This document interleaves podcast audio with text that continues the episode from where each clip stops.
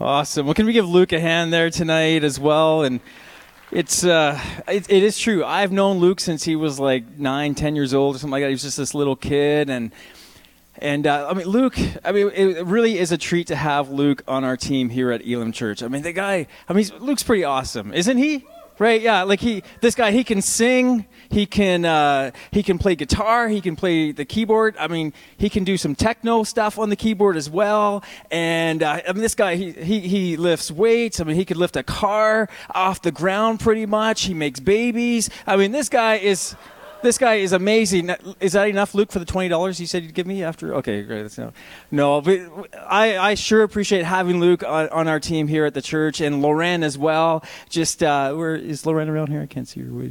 She's around here somewhere too. But just you guys have you're so blessed to have some incredible people that are involved in young adult ministry that love you and are wanting the best for you and uh, just seeking God for wisdom and direction as they. Uh, as they serve you. Well, tonight, uh, Luke did ask me to, he, he told me that you guys have been on this series called Caution Character Under Construction. And, and I, I love the topic of character, building good character in our lives. It's so important. And so Luke gave me this, uh, this title, and he's like, hey, I'd like you to preach on this title. And the, so the title is Buy Low, Sell High Evangelism in a Rock Bottom Market. That's a, that's a pretty scary title. Now, I am not going to be giving you any financial wisdom advice tonight in the sense of buying low in the stock market. However, they always say buy gold. That's what they always say. But uh, what I want to do tonight is share some, some tips on some spiritual investments that I want to encourage you tonight to make in your life, particularly as we talk about character. I mean, good godly character is intentionally built in private so that it is lived out in a natural, consistent manner in public. I mean, think of athletes. I mean, I think athletes understand this where they will train, and generally that training is all done in, in secret and done in private, and they're working hard so that when they perform in public, it's, it's a natural ability for them. And right now, you are becoming the man or woman of your future because of what you do in secret. The thoughts that you are believing about yourself today are, are forming the person you believe you will be. The way that you resist or don't resist temptation are building blocks into what or who you are becoming. The decisions you are making to either please God or to please yourself is all about building character for the future. It's all about investing in the future. The, the idea is that you're investing now when you're young, when the market is affordable, so that you have something valuable to share later on. Because as followers of Jesus, the goal of our lives is it's not about ourselves. It's meant to be about loving God and about loving others. So the question is will you become someone who has something of value for others. And so, to d- dive in deeper on this, we're going to be looking into the Bible, looking at uh, ch- uh, 1 Peter, and we're going to be looking at chapter 3. And there's going to be some verses on the screen. But Peter, he's, what he's doing here is he's writing to Christians, encouraging them to be growing and living out their lives for Jesus. And so we jump in on verse 13 here, and Peter writes to them, and he says, Who is going to harm you if you're eager to do good? But even if you should suffer for what is right, you are blessed. Do not fear their threats. Do not be frightened. But in your hearts, revere Christ as Lord. Always be prepared to give an answer to, en- uh, to everyone who asks you to give the reason for the hope that you have. But do this with gentleness and respect, keeping a clear conscience so that those who speak maliciously against your good behavior in Christ may be ashamed of their slander. I love Peter's assumption at the beginning of these verses.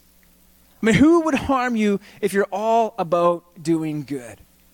If, if you've been focusing on building good character in your life, you, you, shouldn't, you shouldn't have to worry about being hurt by others. No one should be nasty to you for, for being nice. The idea of helping a grandma with her groceries or, or maybe helping her across the street, maybe pushing a neighbor neighbor's car out of a snowdrift, which I'm sur- sure that a few of us probably had to do this last winter. Maybe uh, who would be who would bring harm to you if you're smiling and, and saying nice words to strangers as you're walking by them on the street? Or if you buy a friend Tim Hortons coffee, I mean, who's going to harm you for doing that? And I love Peter's assumption here. I mean, the assumption is realistic. No one should harm you. No one should harm you for doing good, for being nice. But it's not it's not the doing good part that Peter's really focusing on here for Christians. It's that it's that the world doesn't understand the why part that Peter is addressing. As, as followers of Jesus, the motivation for having good character and for doing good is different than for the world. And I think a, a lot of people are willing to help and do kind things for others that who aren't Christians. I mean, they're willing to to go out and and be nice and and sometimes it, it might be because they're expecting something in return. Maybe they've helped somebody and so they figure that that person owes them a favor i actually was i noticed on facebook a friend of mine who had made a, who posted something and his wife uh, and himself had just sold their house and and now he said that he, he was cashing in all the times that he had helped other people move and so he was expecting them to come and help them, right? I mean, you return the favor, right? When you do something nice, somebody does something nice to you back. And or sometimes it's easy to help or be kind and do good and be nice to others when there's a benefit for us, when there's a reward. But in the case of a Christian, for someone who follows Jesus, Jesus said this. In Luke 6, Jesus said, Love your enemies. Do good to those who hate you. Bless those who curse you. Pray for those who mistreat you. If someone slaps you on one cheek, turn to them the other also. If someone takes your coat, do not withhold your shirt from them. Give to everyone who asks you, and if anyone takes what belongs to you, do not demand it back. Do to others as you would have them do to you. I mean, this is not normal for our brains. I mean, this is, this is hard to compute. But when we do live this way, the way that Jesus asks us to, it reveals our motivation. It reveals that it's out of love for Jesus, and it's only done by the Holy Spirit's work within us. So, this motivation is a key part to building good character in our lives. What Peter is saying is you might be harmed for doing good, but it's not because you are doing good, it's because you are a follower of Jesus, and the world doesn't get that. And it's as if he's saying uh, here as well, but remember, Jesus said it's good for you if you are persecuted for his name. He's with you. He isn't going to give up on you, so don't give up. And he says these, he says these words right here You are blessed. Consider that you are blessed if you are harmed for doing good. I don't know about you, but I recall times when I was in high school and I recall moments when I was mocked simply because I was a, a Christian, because I lived my life for Jesus. I mean, I was a pretty nice guy back in, in high school. I still am a pretty nice guy, I think. I mean, I, I smiled at people. I, I had more hair. I think I was probably better looking back then in high school. And, and so I don't, it's not like people were just being nasty to me because I was ugly or like that. I mean, I, I, I felt like that, uh, I mean, I was friendly and, and I was helping people out if they needed help. I was an encourager. But I would have times when I would just be mocked simply because I followed Jesus. I didn't get involved in the whole party scene and I didn't get involved in things that would compromise my character. And it's the only way I could explain it is that people just didn't get it.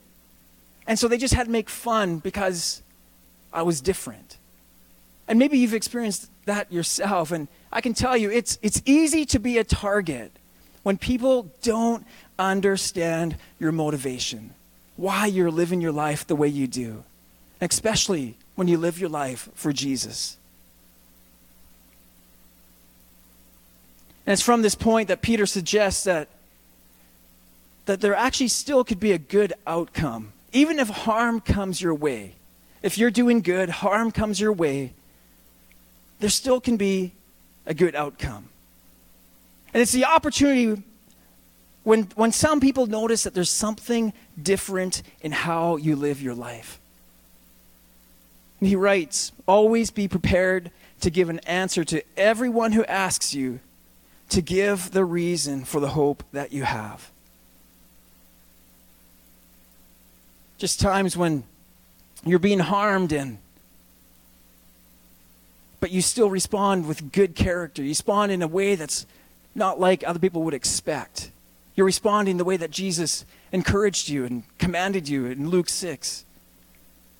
And people ask the question, what, what's different about you? I mean, that, that person totally just roasted you in, in front of everybody, got them all laughing at you, and, and you didn't do anything. You just smiled and you were nice back to them. Or that person lied about you to the boss. I mean, you didn't attack them or get angry at them or try to get revenge. What's, what's up with that? Or when those people gossiped about you, you, you didn't go out and spread rumors and try to defend yourself and, and say nasty things about them. There's something wrong with you. Why are you so different?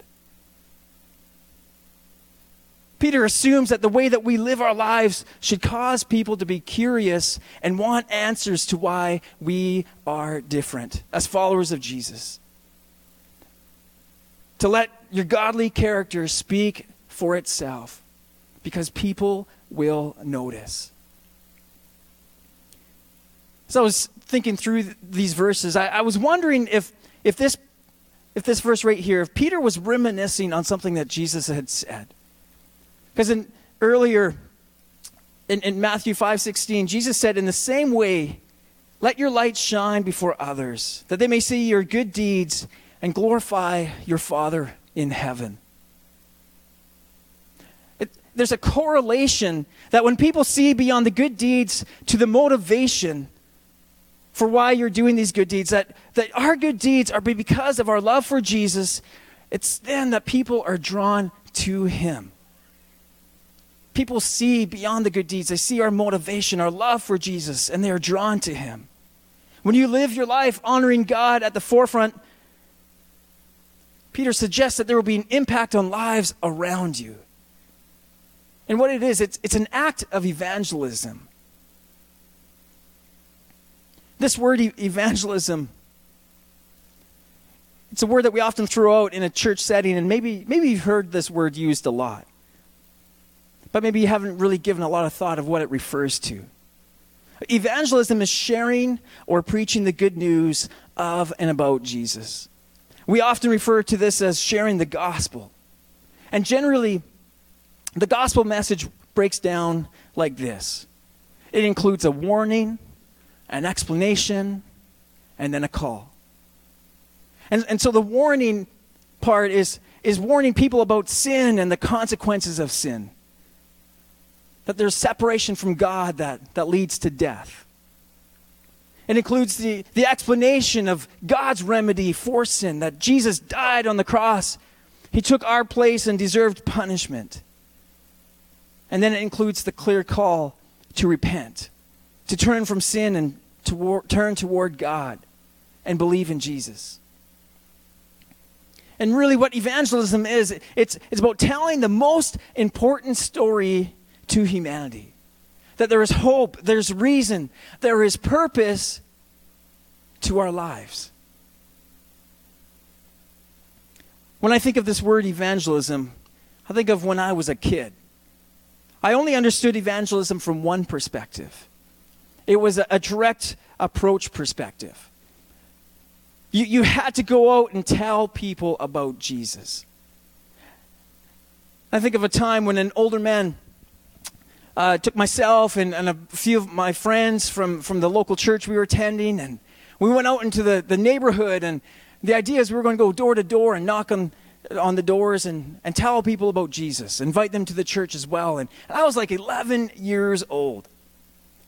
And I remember having to go up to the first door and, and knock on the door, and I'm thinking, I don't even know what I'm going to say.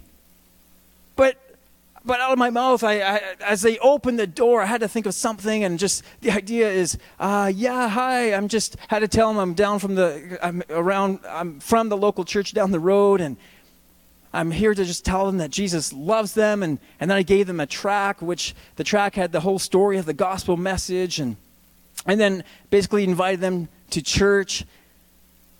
I can tell you, I was really out of my comfort zone that day having to knock on the doors. And, and that was my perspective about evangelism, was that evangelism was knocking on the door. And, and maybe not necessarily just a physical door, but it could be just knocking on the door and interrupting people's conversations or interrupting what's going on in their lives and then and trying to get involved in there and just tell them the gospel message or tell them about Jesus.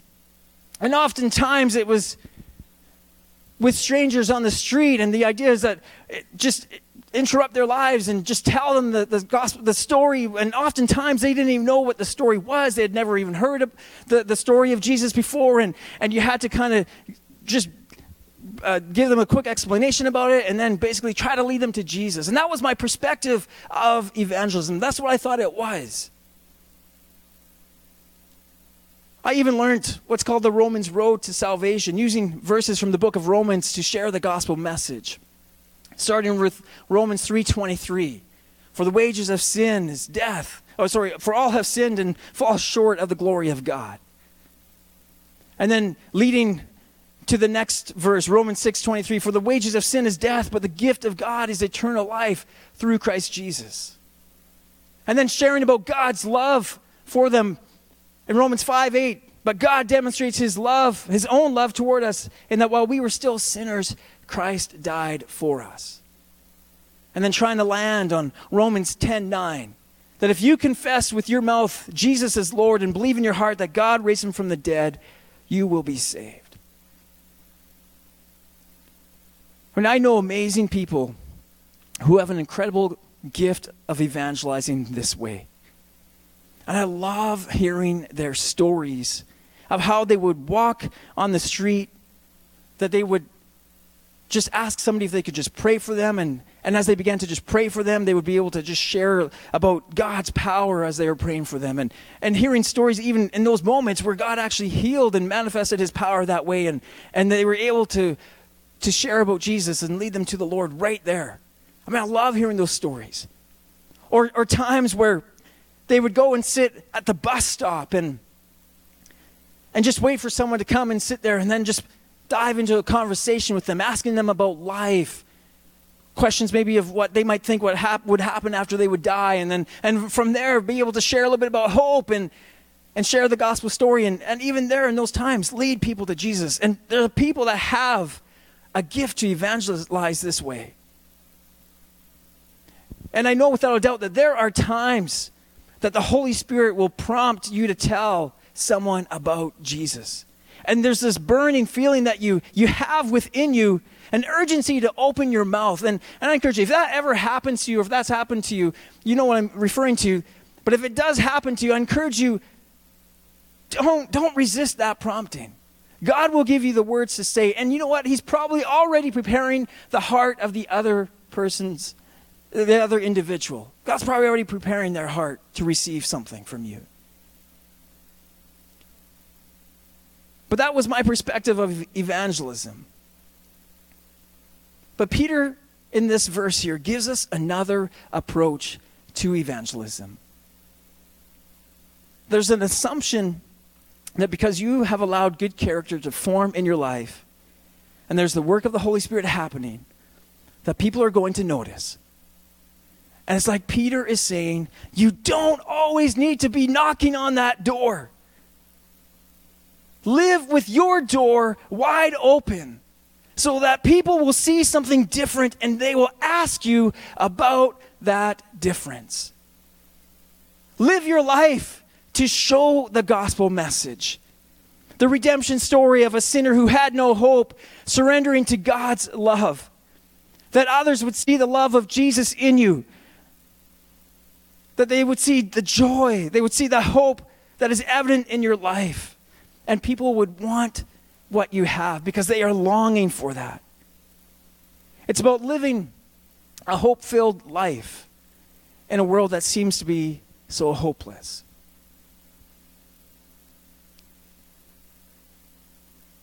For those that focus on what's going on around in the world, it's pretty easy to, to have growing doubts, to be filled with fear, and find reason to have no hope. And I, I, and I know, I know that we live in a world that is without hope. Corruption, acts of hatred, murder, abuse, the list can go on. I mean, what hope is there that could fill the emptiness that we feel?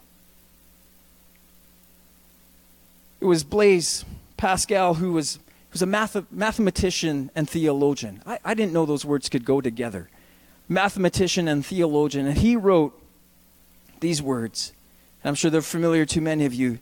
There's a God shaped vacuum in the heart of each man, which cannot be satisfied by any created thing, but only by God the Creator, made known through Jesus Christ.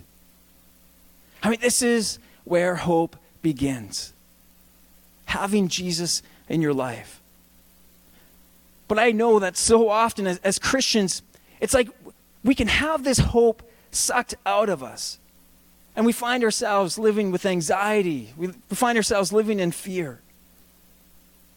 It's like we lose sight of our hope because maybe possibly because Jesus is no longer the center. We've instead we've put our circumstances in the in the center and we focus on that and we lose hope.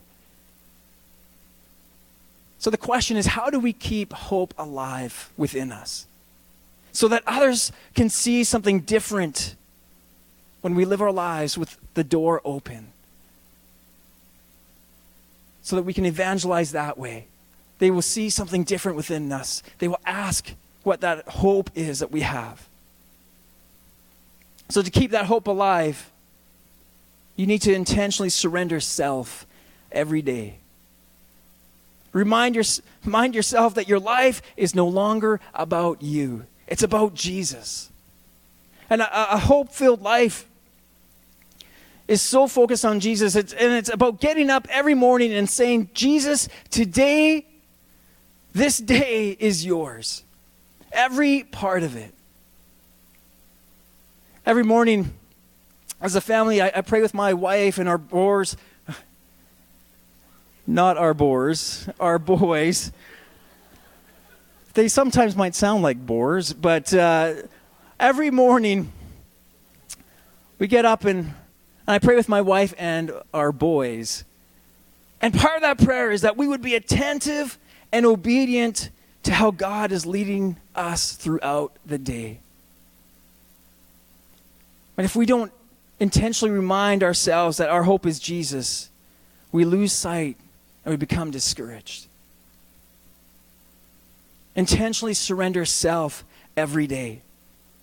We're coming up next month to the, the Easter weekend. I know many Christians take part in what's known as Lent, which is a 40 day period of, of fasting. Um, most often it's fasting food, but it could be giving up some sort of activity, like maybe watching TV, video games, or giving up some social media. But it's an act of self denial so that we would remember where our hope is. Self denial is one of the deepest evidences of a hope filled life because you don't rely on yourself. It's an intentional reminder to take the focus off you. That's one way that we keep hope alive within us. We surrender self every day. Another important way to keep hope alive is to remind yourself of God's promises mean, there is a reason for our hope. The Bible is full of promises, and some people have tried to count how many promises are in the Bible. Some have estimated that there's over 3,500 promises that they have counted. Other people have said there's like 7,000 promises. I don't know how they can get such a different number, but I mean, regardless of how many promises are in the Bible, the one thing I do know about these promises is that God is faithful to keep his promises. When I am discouraged, I hold on to the promise that God is for me and will finish the work He started within me. When times I've felt lonely, I remind myself that God is always with me, He will never forsake me. When I'm scared, I remind myself that, that God is my protector, He's my defender, He's my shield. Times when I am disappointed, I remember that, that God is at, my, at work in my life for my good. Even though it might not be what I want, but it's for my good because He knows what's best. I mean, knowing God's promises builds hope in your life. There was a, a, season when I was in youth ministry where our leadership team had purchased a number of promise books. There were uh, promises from the Bible that were put, put together in, in, a book, and they were organized by theme. And so, if you were struggling with, with anxiety, you could turn to the page on anxiety. In there, there would be a bunch of verses in there that would uh, of God's promises that He will be with you and that He will encourage you. That so promises along the, the, the lines of anxiety, or if you were struggling with depression, you'd be able to turn to that topic and find promises that would encourage you in that area. And it was so encouraging to give these books to the youth because in, in moments, in their circumstances that they were facing, they could they could quickly go to this book and just find God's verses from God's word that would bring encouragement and hope to them. I mean, we have so many resources today. I mean, it's so easy to just jump on the, the internet and Google some verses, which is, that's great. It's great, some great tools to use. We could quickly turn to our Bible and flip through the pages. But I want to encourage you if, if you want to hold on to God's promises, I, I, I, want, I want to encourage you to take time to memorize verses that, that stick out to you as you're reading through the Bible and just promises and, and it's like it's speaking to you. Just to take a moment to memorize that verse and commit it to memory and then it's easier to recall back to your to your mind and impact your heart and bring encouragement and hope to your situation. Memorizing scripture is an important part for us to, to remain and keep hope alive within us. But one more way to keep hope alive as you live with the door open so that people will see there's something different about you is to write out and know your testimony. And your testimony is, is evidence that God has changed your life. It's the story of how He has rescued you from a place of no hope. There's a guy, Kyle Winkler, wrote on the word testimony, which it's, it's actually translated from the Greek word martyria, which means evidence. And he writes that the word testimony may be defined as the evidence of what nearly killed you. It's the evidence of how you made it through your toughest trial, how you overcame your past, or perhaps how you're even still alive today. Your testimony is your story, which includes the pain you've been through on the way to where you are today.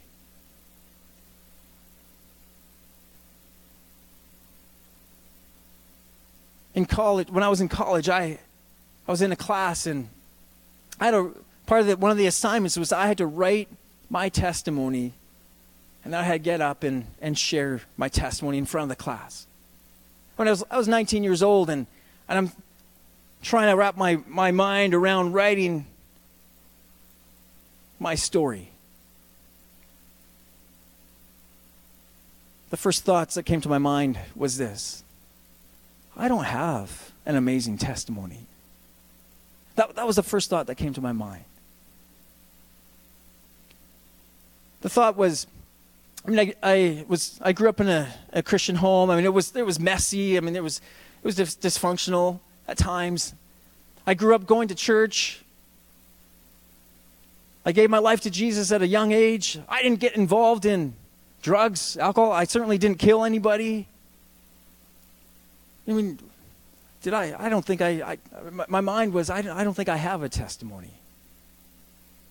And so I was sharing that with with a friend of mine. He was a, a pastor at the time. He's older and basically a mentor in my life.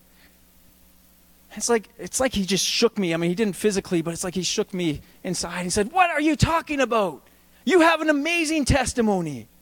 You have a, an amazing testimony of God's grace, God's protection in your life, God's love, His blessing in your life. You have an incredible testimony that others need to hear. And on part of that, it's just sharing that it's not necessarily even the testimony of salvation, how I gave my life to Jesus, but it's the times where God rescued me, the times where God rescued me from my dark thoughts, the times that God rescued me from deep loneliness from the hurt and pain that I experienced from growing up in a broken and dysfunctional family. Every single one of us here have an amazing, incredible story of how God has rescued us. Because you are evidence of that. You are the, you are the evidence of your testimony, of how God has rescued you.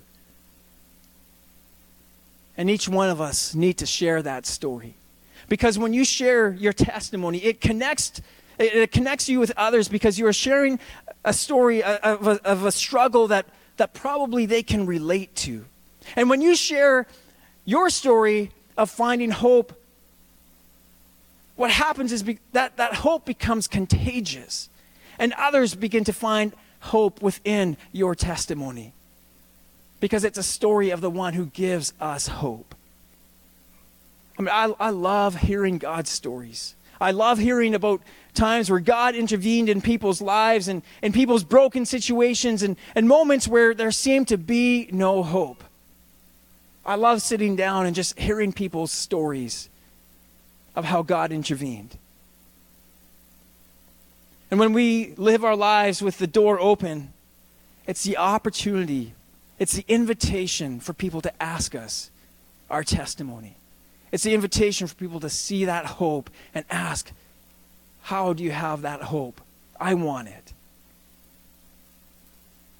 Living the door open, wide open, living our lives with the door wide open, it's an act of evangelism.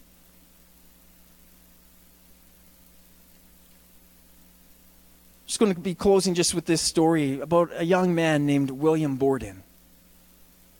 When he was born the heir of, of a million dollar family fortune in the, the late 1800s.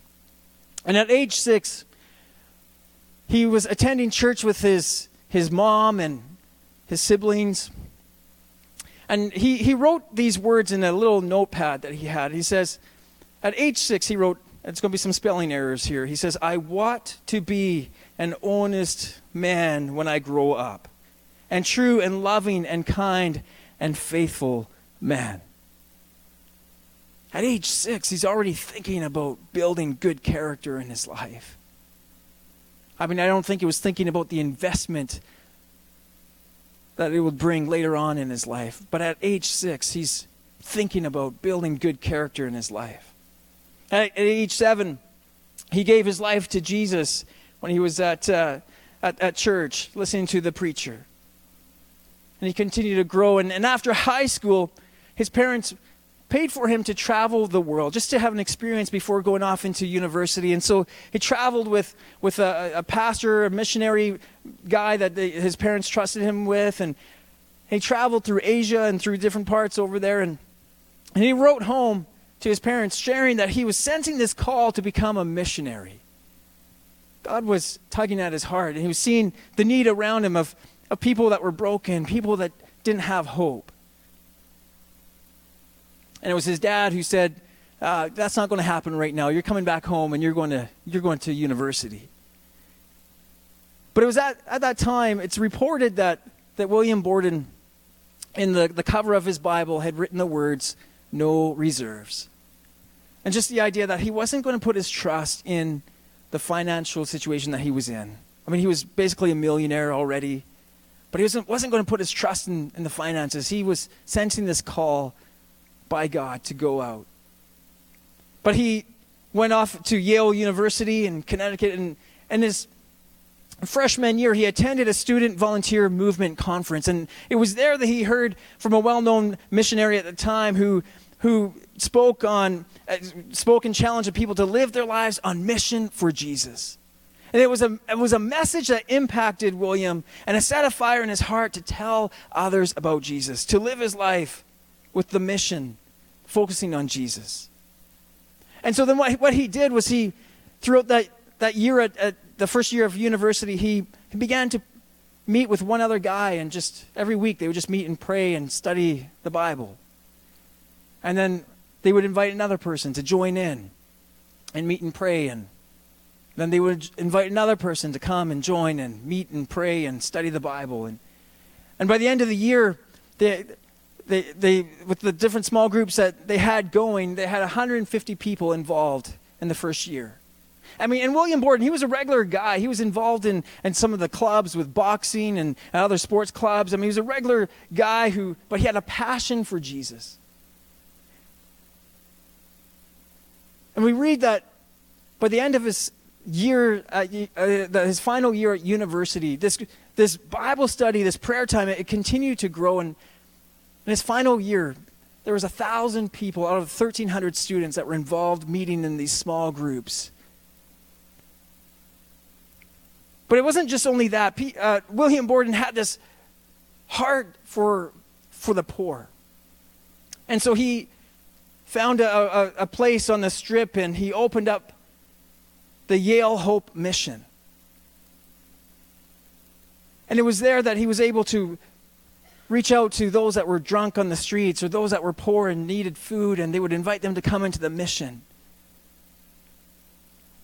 A guy who was pretty much a millionaire going out on the street, sitting there bringing food to a drunk who was just there, just lying there, and just he would come and bring hope to that person and bring them to the mission.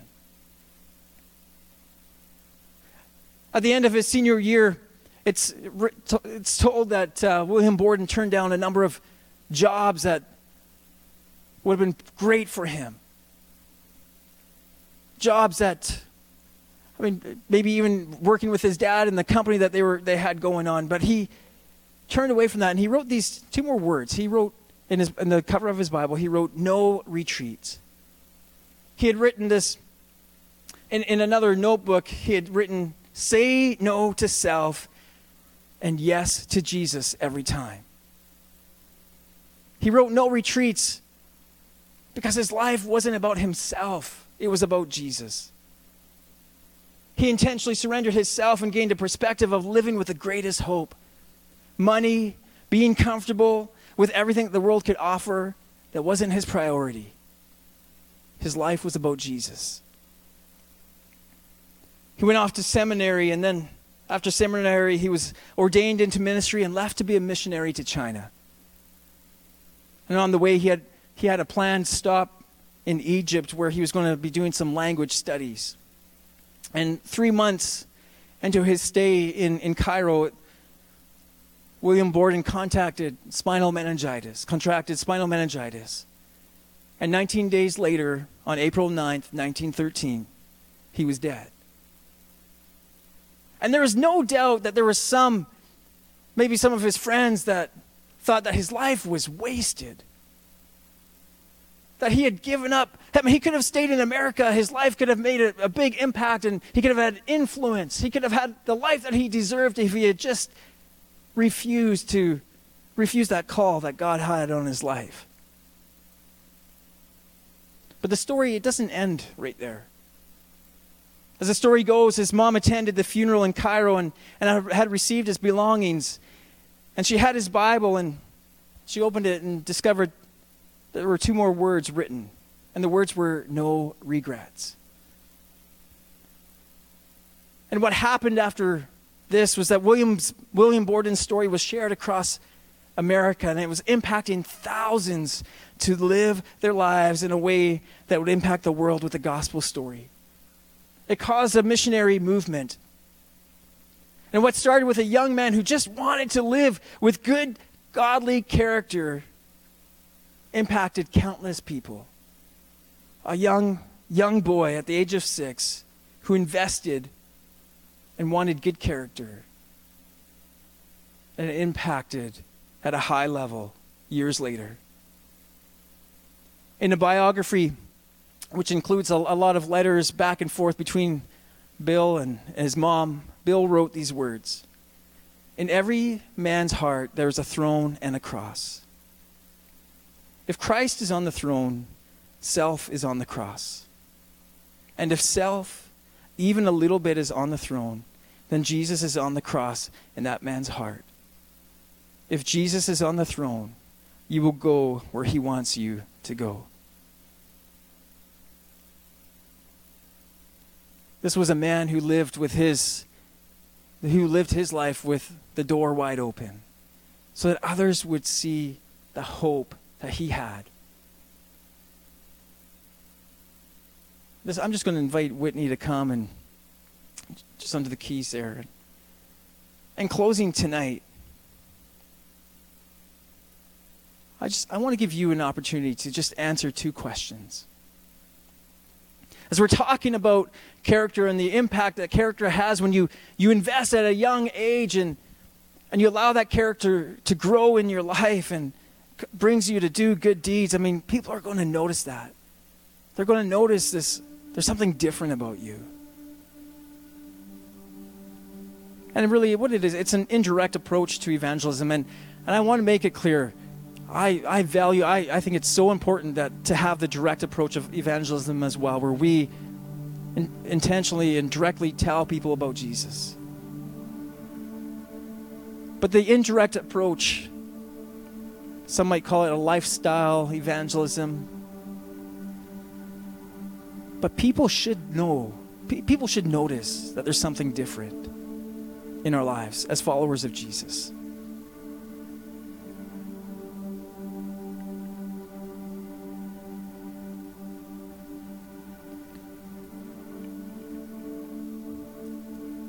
Maybe, maybe some of you have a, a notepad and a pen here. If you do, that's, a, that's great. I'm going to invite you to use that in a little bit. But if you don't have something like that, I know we, we have the, we're in the digital age here, and if you have your, your cell phone, you probably have an app that, where you can take notes. And if you have that, I just invite you that you can pull that out. I'm just going to ask you to answer two questions, and I want you I want to encourage you to take notes on these questions that you can reflect on during the week.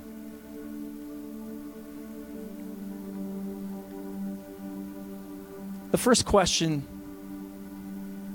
as we're talking about what's your story, is what are the promises you hold on to?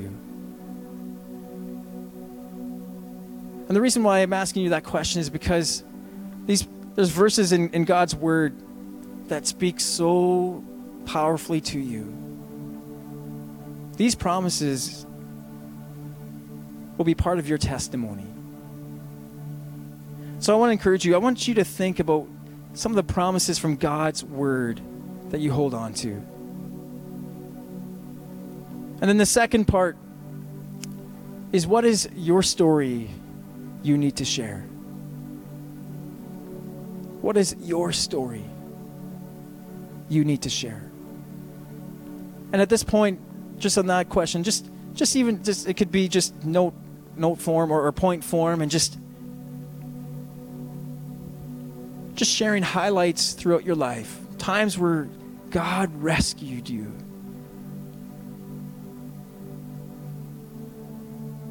Because it's part of the testimony that God is going to use to bring hope into other people's lives. Because as you live with your door wide open, people are going to ask, What's different about you? What's different? So I'm just going to, just want you, just as the, the synth is just playing here, just want you to just take some time just to, to write or just text it in your phone or whatever you have going on there. Just take a, a moment just to compile those thoughts. What's your, what's, what are the promises you hold on to? And tonight, if part of the story of what I'm sharing, it's maybe for your story, you haven't come to that point where you've received that hope. Maybe tonight you're even questioning, well, who is this Jesus? I just want to encourage you don't don't leave here tonight if you don't know the answer to that question. I mean, I'll, I'll be up here at the front, and I know Pastor Luke will be up here, and there's others on their young adult team that would be up here willing to just talk to you. But but please, if if if you're sensing just just a burden on you, and you because you don't know the answer that to that question, please please don't leave tonight without knowing that answer. So just invite you afterwards when we're dismissed, just to come to the front here, and again there'll be some people here willing to talk to you about that.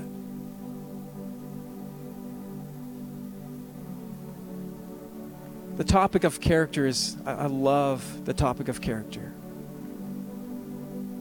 Because even as the title it said, buy low and sell high. I mean, character, it really does. It works that way. You invest now because it's going to have a huge impact later.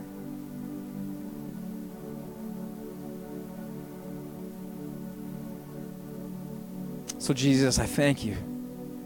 Thank you that you are at work in our lives and that we don't do this alone. You're doing, you're doing good things. And so I just pray tonight, God, as, as we're just asking these, this question and we're answering these questions tonight, I pray that you would just bring to mind, God, the promises that have just helped us through dark times in our lives, the promises that we've held on to. And God as well just I know it's it's it's a tough question when we're asked what's your story but God I just pray that we would be so intentional in just thinking through that story. Because it's a story that will have a great impact on other people's lives. Again it's because the hope within us becomes contagious. And people want that hope God. And so I just pray for clarity tonight God as we write these stories out. Just thank you for each one here, God. I just pray that they would just continue just to allow good character to form in their lives because it's going to have a lasting impact. In Jesus' name, amen.